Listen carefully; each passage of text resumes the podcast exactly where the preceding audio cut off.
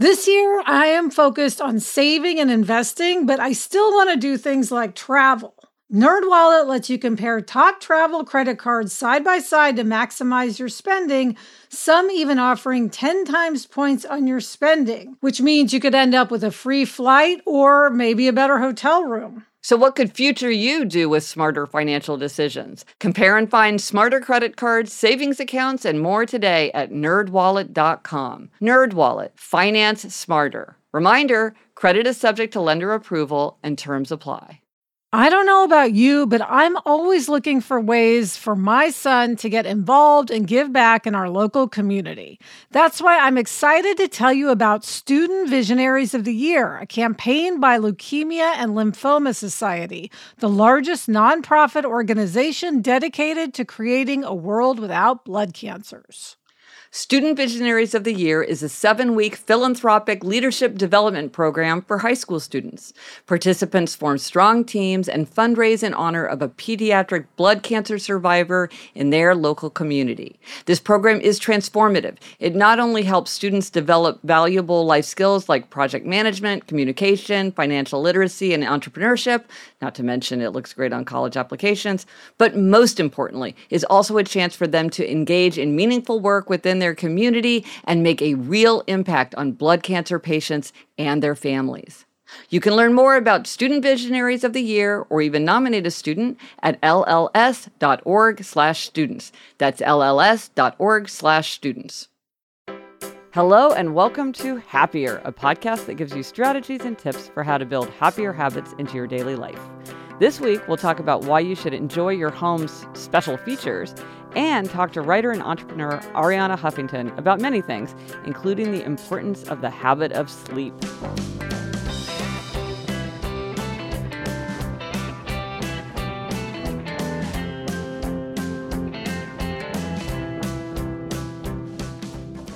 I'm Gretchen Rubin, a writer who studies happiness, good habits, and human nature.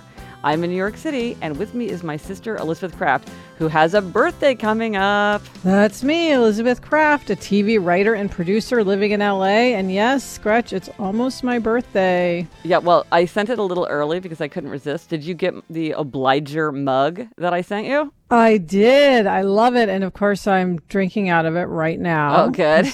you know, I'm a mug addict. Yes, and as soon as I get a new mug, I have to break it in. Um, so thank you. Yes, it's our one of our. We have new mugs that have. Um, you can choose any of the four tendencies, and the motto is on them. Yes. Um, and those are, I think, available on your website. Yeah. Aren't they? Yeah. Yeah. If you go to GretchenRubin.com, um, and the in the top nav bar, you see shop. And if you go there, it has the four mugs, each for one of the tendencies. And I have to say, I love the mottos for the tendencies. So, so tell listeners what the obliger motto is. My motto is you can count on me, and I'm counting on you to count on me. I love it. And I've got it on my mug reminding me. So if you want a mug to proudly display your tendency, or as a gift for someone, uh, someone uh, who wants to highlight their own tendency, go to GretchenRubin.com and go to the shop button on the top navigation bar. It was so fun to put those together. Um, and now, Elizabeth, our try this at home tip this week is to enjoy your home's features. Yeah, I love this. It's like the idea that you buy a house or choose an apartment or whatever it may be because you like certain features and then you know, for instance, I think a classic is a back deck. Yes. And then you never use it. Right. Right. No, and I, I thought about this a lot when I was working on happier at home because it's all about it's all about how to be happier at home. And one of the things that's that's funny is that a lot of times, yeah, you're drawn to these things or you think, oh, you have this sort of fantasy of like, oh, it's gonna be amazing.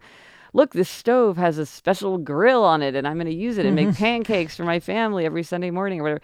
But then you never do. And so it's sort of something that attracts you, but then you don't take that extra step to uh, take advantage of it. Yeah, I mean, it's funny because Adam and I, you know, we're doing a lot of work on our house right now. I've mentioned it several times on the podcast.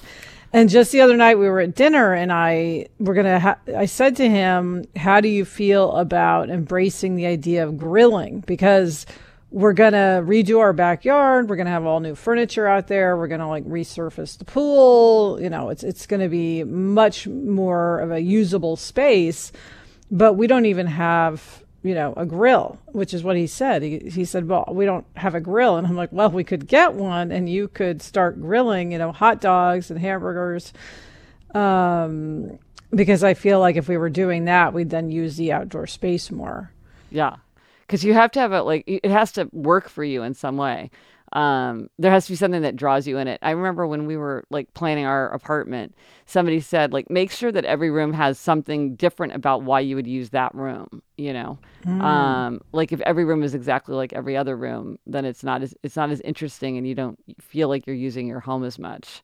There's this fascinating uh, term too that, uh, that I think of in this book called by Daniel McGinn called house lust there's this phrase that uh, market researchers use, which is the maximum use imperative, which is that when people are making a decision, they they often buy uh, something to accommodate a use that they only rarely need. So, for instance, you know, you're like looking at a house and apartment and you think, oh, well, I need a big dining room because my whole family might come for Christmas. Mm. And so you get, so you feel like, oh, this is a really important priority, but your family only comes for Christmas like once every three years. And usually you're like eating at a little table that's in your kitchen. And so, why was this a big thing in your mind when you were picking a house? I thought that was a really, that was like, be careful what features you're attracted to. yeah.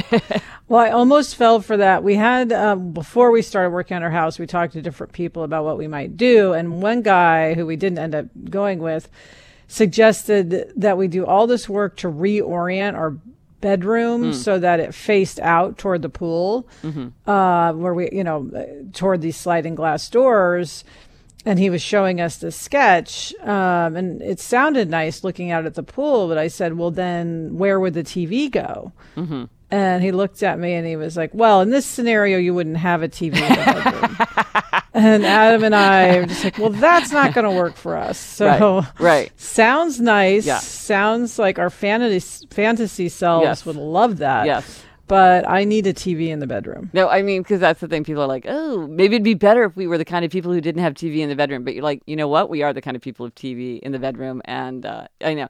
Well, we had that kind of fantasy self too, I think. Um, and maybe you ran into this with your fireplace because I think you converted your fireplace we had these fireplace we had a fireplace and it was a wood burning fireplace which is in, in New York now now I think it's I don't I don't know if you can anymore build an apartment with a fire burning fireplace but anyway ours is old so anyway it was.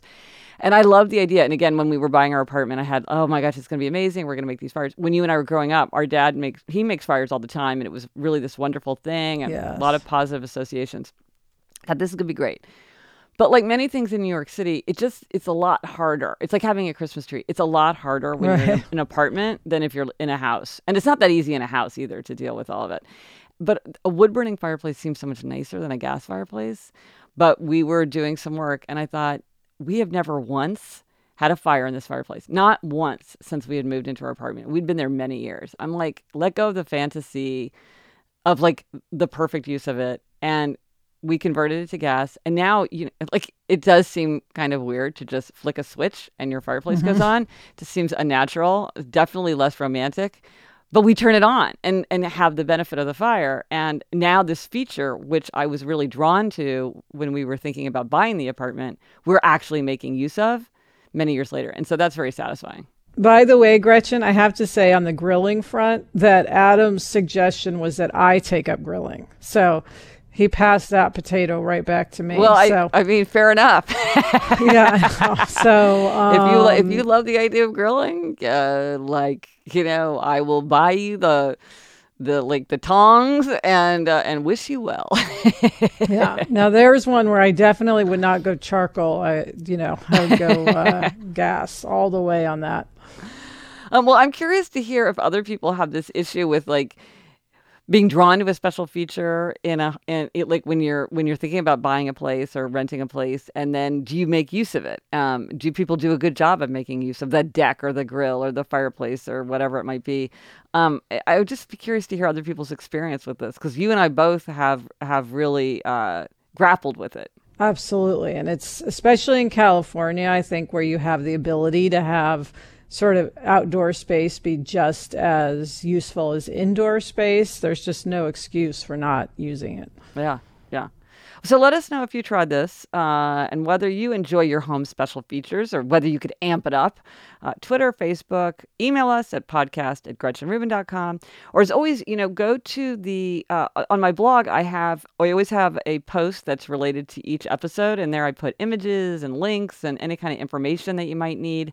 Um, so you can always go to happiercast.com slash 65. This is episode 65, and you'll get all the contact information and everything else you might want there. When you're hiring for your small business, you want to find quality professionals that are right for the role. That's why you have to check out LinkedIn Jobs. LinkedIn Jobs has the tools to help find the right professionals for your team faster and free. And, you know, Elizabeth, I now work with a team and hiring the right people is so important. It's maybe the most important thing. And LinkedIn makes the process of identifying and hiring people easy and intuitive. I know that when I've been hiring for my team, it's hard to find quality candidates to interview. And LinkedIn isn't just a job board. LinkedIn helps you hire professionals you can't find anywhere else even those who aren't actively searching for a new job but might be open to the perfect role. In a given month, over 70% of LinkedIn users don't visit other leading job sites. So if you're not looking on LinkedIn, you're looking in the wrong place. On LinkedIn, 86% of small businesses get a qualified candidate within 24 hours. Hire professionals like a professional on LinkedIn. Post your job for free at linkedin.com slash Gretchen. That's linkedin.com slash Gretchen to post your job for free. Terms and conditions apply. Now, we're so excited today to be talking to Arianna Huffington. Arianna is an extraordinary person. Uh, among other things, she's the founder and editor in chief of the hugely successful site, The Huffington Post. Uh, she's also written best selling books like uh, Thrive, The Third Metric to Redefining Success and Creating a Life of Well Being, Wisdom and Wonder. Um, and I've gotten to know her because we sometimes speak at the same places, and I'm certainly interested in the things that she's interested in, and I'm passionately interested in the subject of her latest book, um, the very successful uh, The Sleep Revolution Transforming Your Life one night at a time. This is a subject, Gretchen, I know you are insanely passionate about. Yeah. So, Arianna, thank you so much for being here. Yes, Arianna, thank you. Thank you. It's great to be with you. Now, Arianna, we're going to talk about your your fabulous book, The Sleep Revolution. But first, in Better Than Before, I talk a lot about the strategy of the lightning bolt, which is when someone's habits change kind of effortlessly and overnight because they've had some kind of realization or some kind of epiphany or, or some information has come to them. And you have an extremely dramatic story of the lightning bolt that hit you um, that got you kind of launched in this path. So tell that story about that lightning bolt and what it led to. So, my lightning bolt moment happened um, nine years ago when I collapsed from sleep deprivation, burnout, exhaustion, and hit my head on my way down, broke my cheekbone. And um, that was the beginning of really uh, completely rethinking the way I lived. And in the process, also looking around and seeing I was not alone, that millions of others were suffering from burnout. And ultimately, that led you to write this book, which essentially is about how we all need sleep, which Gretchen has been advocating also for years. I would love to hear how you went about making yourself sleep. so, the first thing, the most important thing, um, was to convince myself um, of the hmm. importance of sleep because um, changing our habits um, has to follow changing our minds about the importance of sleep. And that's why I've structured the book in that way. So it starts with a crisis. So we know how heavy is the and high is the price we're paying in terms of our health, productivity, joy. And the second is science. You know, there's now a universal scientific consensus that uh, sleep deprivation uh, affects negatively every aspect of our lives. And um, the third is history, because, you know, I, I, wondered how come we came to believe something so absolutely false. That is, that um, sleep is optional, and mm. if we're busy and important and have a lot of things to do, then we just sacrifice sleep. And um, the answer is it dates back to the first industrial revolution when we started treating human beings like machines and we wanted to minimize downtime. And the fourth is also the mystery of sleep. I know a lot of people um, maybe will listen and get more sleep because they know that it's going to improve their productivity and their performance. But I also feel it's great when we rekindle the romance with sleep and recognize that it's also a gateway to the mystery of life. Mm. And um, once we actually get all the information and all the data and all the history about sleep's importance, then the second part of the book is all about how do we change our habits? How do we um, introduce certain tips, techniques, practices into our lives that will make us make, make it easier for us to get all the sleep we need?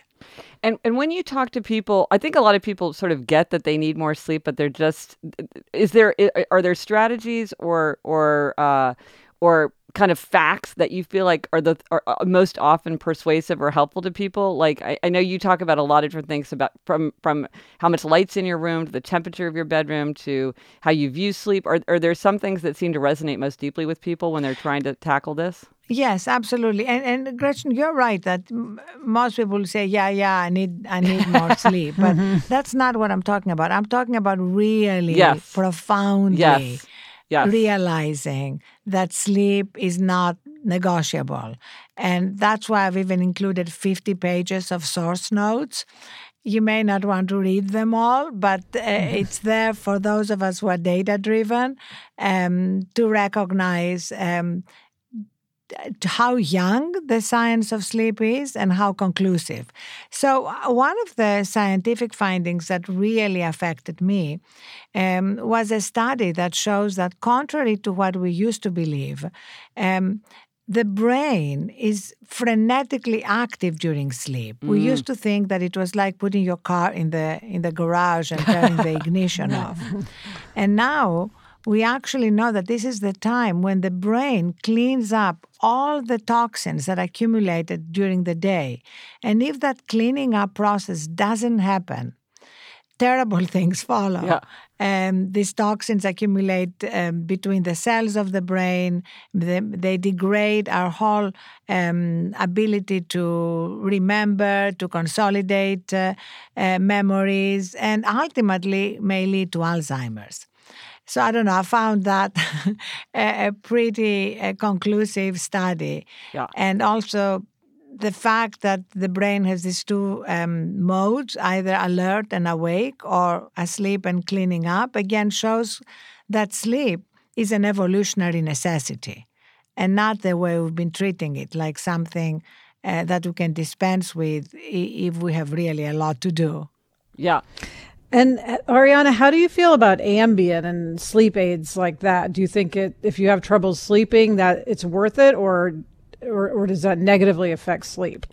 Well, it's not the same kind of sleep. And if you read the, the, um, the section on Ambien and other sleeping pills, you see that even though they may be acceptable if you have a traumatic experience in your life and and you need a shortcut, there are so many natural alternatives that um, we can experiment with and see what works for us from um, the transition to sleep, which is key at the moment. Mm. We, that's what we've eliminated in modern life. And, um, you know, you're a mom.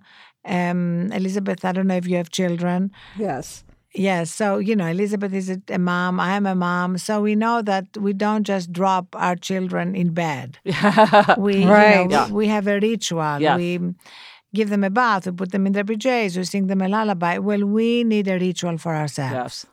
And um, I have a lot of ingredients to create your own ritual from. Mine involves turning off all devices 30 minutes before I'm going to go to sleep and gently escorting them out of my bedroom.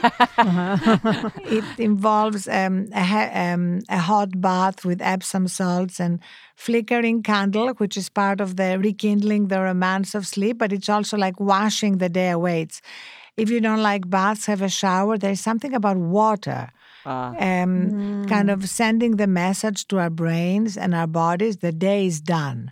With all its incompletions, its problems, it's done. This is the time to recharge, to um, sleep. You remember with our children, we this is the time for them to inhabit different worlds. You know, a lot of the stories we read them are stories of imagination. Uh, that's why the books that I read in bed are, first of all, physical books, and second, mm. books that have nothing to do with work. You know, poetry, mm. novels, right, uh, philosophy, etc.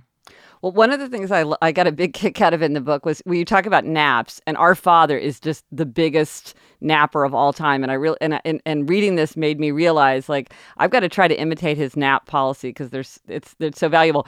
But I loved how you said that not only does the Huffington Post have nap rooms, which have become incredibly popular but you you instead of closing your curtains when you took a nap in your office you left your curtains open to show people like embrace the nap. There's no there's nothing to hide from. Like you, you we're going to openly show that we're taking naps because this is really important for our productivity. So and so and and your employees are responding? They like they like this nap policy Oh, absolutely. We just basically had to eliminate any stigma associated yes. with napping ah. because so often it's like, oh, you you're lazy or you don't have enough of important things to do.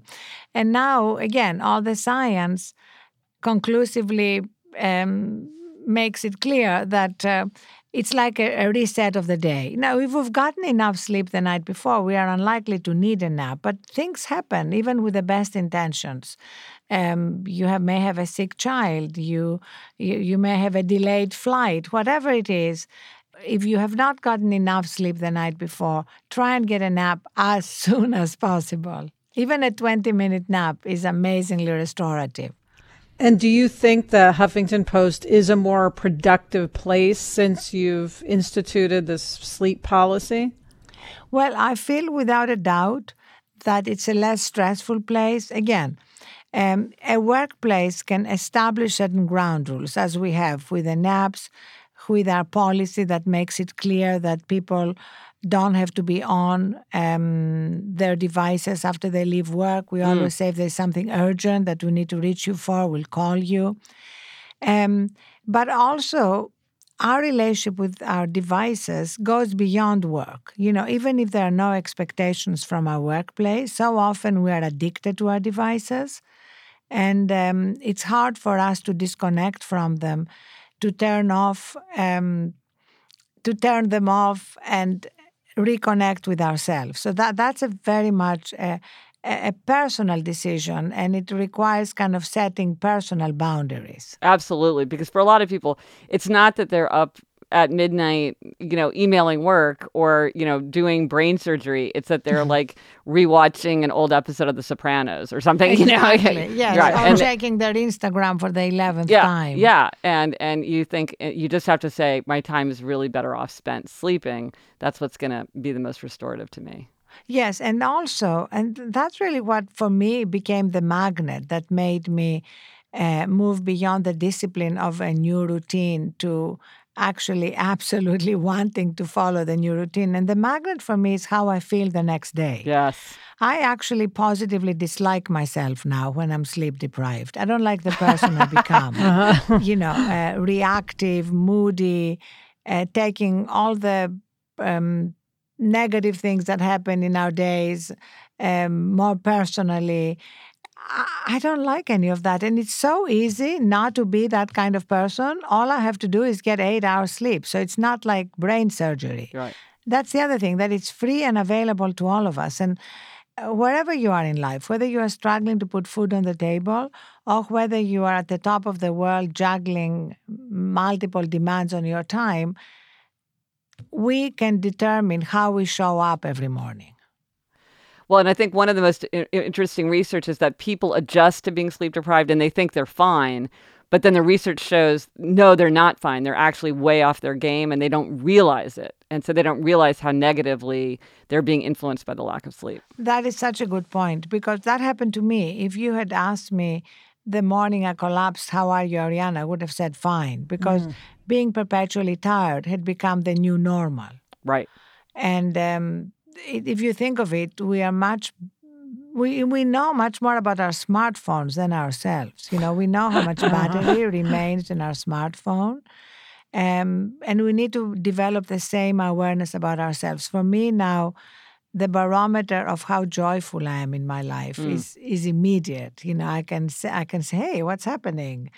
Um, and and that becomes kind of the easiest way to recognize I must course correct. And when you look back, Arianna, those two years where you were working the 18 hour days and everything that led to the collapse, like, do you think that HuffPost would have gotten to where it is without those 18 hour days? Or do you sort of feel like, well, that was a time of like, I had to sacrifice that and now I can course correct? No, absolutely not. In fact, that's precisely the delusion we need to to counter. Um, it, my collapse happened two years into building the Huffington Post. We are now 11 years old. The most important, best things that happened to us happened after. All those things, um, I think, happened much more easily because uh, I was much more connected with where the world was going, with the changes that had to happen.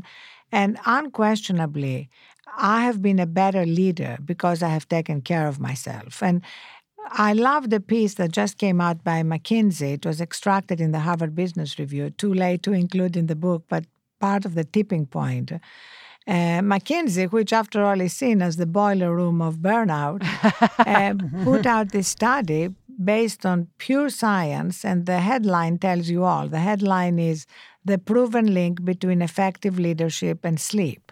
Mm. And, and it actually takes us through what happens to the prefrontal cortex, where executive functioning um, originates from when we are sleep deprived and how degraded it is. So um, we have all the evidence now. We just need to get away from the delusion. And I had a very moving um, letter recently from Senator Harry Reid, and he allowed me to to talk about it uh, publicly. But he said that when he was younger, he had um, heard and read what Thomas Edison um, believed, which I include in the book, which is that that um, sleep is a is a delusion. It's an absurdity. He called it, and it should be eliminated. And he said, so he decided that since a great man like Thomas Edison believed that, he, Harry Reid, too, would, uh, would deprive himself of sleep. And then he read the book and he saw the history and he saw how that is one of the problems with how we came to be where we are, that a lot of cultural icons, a lot of people who did amazing things in other areas of life were completely deluded about the importance of sleep. Yeah. And so we um, many people followed their example and, and their rhetoric. And now he said he's changed his habits and he uh, is encouraging his staff to change their habits. So I feel we are at this amazing transition period where a lot of different behaviors are coexisting. Um, but the shift is clearly in the new direction of valuing and prioritizing sleep. It's also, if you think of it, um, we've convinced people, whether they do it or not, of the importance of nutrition and exercise. But the third leg of the stool is sleep. Yes. Yes. Now, Arianna, we have a we have a segment that we do every week called "Try This at Home," where we suggest kind of a concrete, specific thing that people can try at home that's going to make them happier, healthier, more productive, more creative. And I'm kind of thinking that I might have an inkling of the sort of thing that you might propose as a "Try This at Home." But if you were going to suggest something that that listeners should try at home that's going to make them happier, uh, what would you suggest? So please try. Try it even for one night. and 30 minutes before you go to bed, turn off your devices, charge them outside your bedroom, have a hot bath or shower. And make sure that the lights are low in your room while you're having your shower. So when you come back, there is a different mood, a different atmosphere ah. in your ah. bedroom. Um, wear clothes to bed that you don't wear to work out. Ah. Whether it's PJs or a night dress or even a t shirt, as long as it's dedicated to sleep. Um, try a cup of chamomile or lavender or licorice tea, something warm and soothing um, that you can have on your nightstand. Read a book, any book. If you read The Sleep Revolution, I will consider it a personal victory if it puts you to sleep. and then um, have a sense of anticipation about your dreams. Um, ah. Even if you remember a fragment, it's it's one of the exciting things about uh, going to sleep and getting enough sleep is that you are more likely to remember your dreams, and it's like um, it's tro- totally a surprise for me every night. What what the um, what the movie is going to be. Now, also, we have this four. I, I don't know if you took the quiz to find out your tendency. Yes. Okay.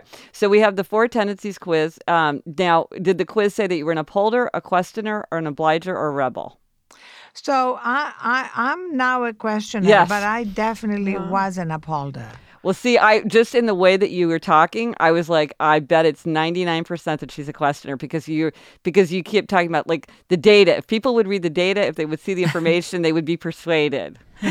Yeah, because I, I I believe that, you know, I believe that truth does not lie in the middle. We, as journalists, very often we, we act as though our job is to present, you know, on the one side, there are people who think sleep is optional, and on the other side are the scientists who believe that that sleep is essential. Well, the truth is not in the middle. The truth is often on one side or the other, whether it's sleep or climate change or smoking. And so, yes, I'm a questioner. Arianna, thank you so much. This has been fascinating. Um, I am going to try napping. I'm going to do. I'm going to get. I'm going to get my flickering candle. Um, I love this. Yeah, dimming the lights. I think that's crucial. Yeah. Never thought dimming of the that. lights, make it as dark as possible, uh, lower the temperature, and look, my God, you can make, you can influence so many people who adore you and follow you. Yeah. Arianna's new book is called The Sleep Revolution. Arianna, thanks so much for joining. us. Thank you, Thank you so much. Thank you. Bye. The weather's getting warmer, so it's time to say goodbye to jackets and sweaters and hello to shorts and tees. I wanted to update my wardrobe without spending a fortune, and luckily I found Quince. Elizabeth, I got the flow knit wide leg pant. It's very light, it's perfect for the summer. It packs very easily. I recently went on a trip with my family and I took it with me, and they were just the thing to wear on a really hot day where I wanted to be covered up, but I wanted something that looked great and also was very comfortable. And the best part, all Quince items are priced 50 to 80% less than similar brands. By partnering directly with top factories, Quince cuts the cost of the middleman and passes the savings on to us. Get warm weather ready with Quince. Go to quince.com slash Gretchen for free shipping on your order and 365 day returns. That's Q-U-I-N-C-E dot com slash Gretchen to get free shipping and 365 day returns. Quince.com slash Gretchen. Okay, it's time for demerits and gold stars. And Elizabeth, you are up with a demerit. Yes, Gretch. This week, my demerit, um, as usual, is about me sort of uh, not being a great friend. Um, But you're you're such a good friend. oh well, thank you. I But maybe that's because you give yourself demerits all the time, and so you're constantly striving to be a better friend. well, I could do better. Um, for instance, you know, I've had two friends recently who had health issues. And thank goodness they're both, um, you know, are on the mend and uh, long term should be totally fine. But I didn't do anything for either of them. And it's not that I expect myself to be this, you know, wonderful Florence Nightingale, because I know myself better than that but I didn't even, you know, I, I barely emailed. I I didn't really check in. I just sort of bro- so briefly, tangentially checked in. You know what I mean? And I did, and I feel like that's just a huge thing to go through. And I thought about both of them a lot, but I sort of, I think part of it is it's hard to know what to do, so you do nothing. Yeah. Um, and because I'm not somebody who's good at like packing up a dinner and dropping it off, which I know is always the most useful thing, I'm just, I was just sort of frozen and I didn't even send flowers because like I don't necessarily have everyone's address. You know, I just kind of yeah. dropped the ball. Yeah, and you know, and this thing about knowing what to say, I feel like often I will read articles where it's like, these are the things not to say. And then I'm like, ooh, that's some of the things that I might have said. Right.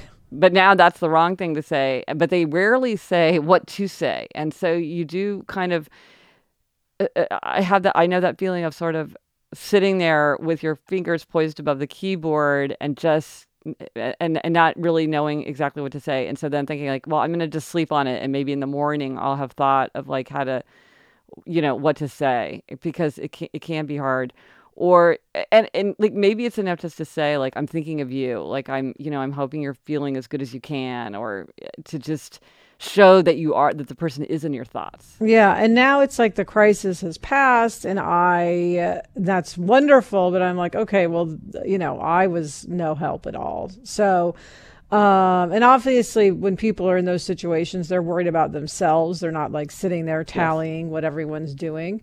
But um, just for my own self, I don't want to be someone who ignores people when they're in a you know in a stressful time. I want to be someone who offers comfort or help or uh, you know whatever uh, I can. So uh, I'm giving myself a demerit for that, and um, you know hopefully next time something like this arises, I will do better because I know if I were in that situation, I would appreciate people reaching out to me. So I want to, you know, do unto others as I would have done to me. But Gretchen, what is your gold star this week? Well, I want to give a gold star to something in my life that is just the most gigantic engine of happiness for me, which is my three, yes, three children's literature reading groups. I yes, I am in three groups where all we read is children's literature and young adult literature. Um, it has nothing to do with actual children. There are no children there. Many of the people in the group do not have children, and we almost never discuss what children think of these books. It's all about what do we think of them as adults. And it is just so much fun. Um, each group is different and has its own special energy. And I've made so many friends, and it gives me an excuse to read, reread excellent children's books that I've read and reread and keep up with it because there's amazing new YA and children's literature being written, and it just makes me so happy. So, what what's the origin of this? Well, so when this was part of the Happiness Project, because when I was writing the Happiness Project, I was, you know, trying to be Gretchen. Um, that's my first personal commandment, and I realized that one of the things that's true about me, Gretchen, is I have this crazy passion for children's literature, but I always kind of hid it because I felt like it didn't suit. I wanted to present. I wanted to think of myself and present myself as this kind of sophisticated, you know, highly, you know, advanced reader. And um, which, you know, I love reading, you know, more than just about anything. But but I did have this this this passion for children's literature. And so to be Gretchen, I decided I wanted to embrace it and really try to shine a spotlight on it. And it's been amazing because I found because it turned out once I started asking around, there were a lot of people like this who loved these these books but didn't really think now nowadays now I feel like it's it's much more acceptable and discussed in adult mm. culture, children's literature. But this was like ten years ago, and people really didn't do it.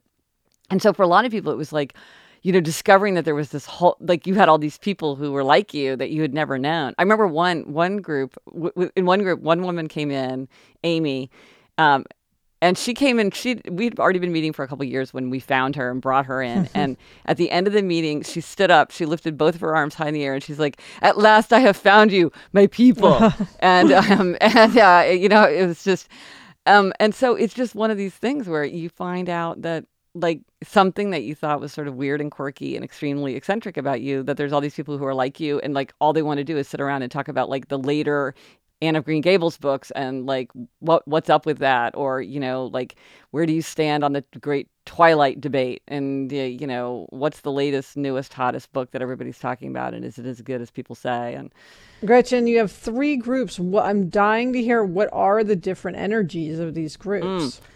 Well, the the first group is the biggest group. It's the longest lasting group, and um, it's probably the people that I've known the longest because these were the first people that I identified, and that's a lot of kind of tr- very traditional book bookish people. Um, though not everybody is like a lot of people are publishers, editors, agents, or or or writers, but then some people aren't. You know, some people have completely different kind of jobs. Um, then Kidlit 2, we call them Kidlit 1, Kidlit 2, Kidlit 3. And I keep saying to the groups, we've got to come up with better system. Like, come on, all these creative people, like, let's come up with a better way of calling ourselves. Um, so if any listener has an idea, we have not been able to do that yet. Um, Kidlit 2 is like has a high like they're they they watch a lot of TV. They're into a lot of different things. Lots of like uh, like idiosyncratic interests, mm. uh, like a lot of kind of critical in a good way, you know, like criticism kind of thing. Um, a lot of people listening to audiobooks mm-hmm. and, and podcasts in that group, which is interesting. And then the, the Kidlit 3 is kind of more media ish or kind of more Hollywood ish. Um, and you know very interested in like movie deals and like what's happening on tv they're all i mean everybody talks about all that stuff somewhat um, it's kind of uh, it's a little bit younger um, they I know they just it's the personalities um, each of them there's so many cool people, you know, and they're like we share this crazy passion. So, um, sometime when I'm yeah. in New York, I want to sit in on one of your groups. Oh, absolutely, you would love that. I would yes. love it. You have an open invitation. Thank you. And that's it for this episode of Happier. Remember to try this at home. Enjoy your home's special features. Let us know if you tried it and if it worked for you. Special thanks to our amazing guest, Arianna Huffington. It was great to talk to her about her new book, The Sleep Revolution. Also, thanks to our producer, Henry Molofsky, and thanks to Andy Bowers and Laura Mayer of Panoply. Get in touch. Gretchen's on Twitter at Gretchen Rubin, and I'm at Elizabeth Craft. Our email address is podcast at GretchenRubin.com. If you like the show, please be sure to tell a friend and subscribe to us on iTunes.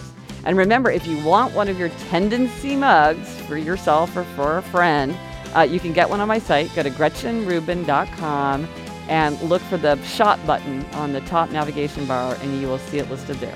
Until next week, I am an obliger, Elizabeth Craft. and I'm a upholder, Gretchen Rubin. Thanks for joining us. Onward and upward.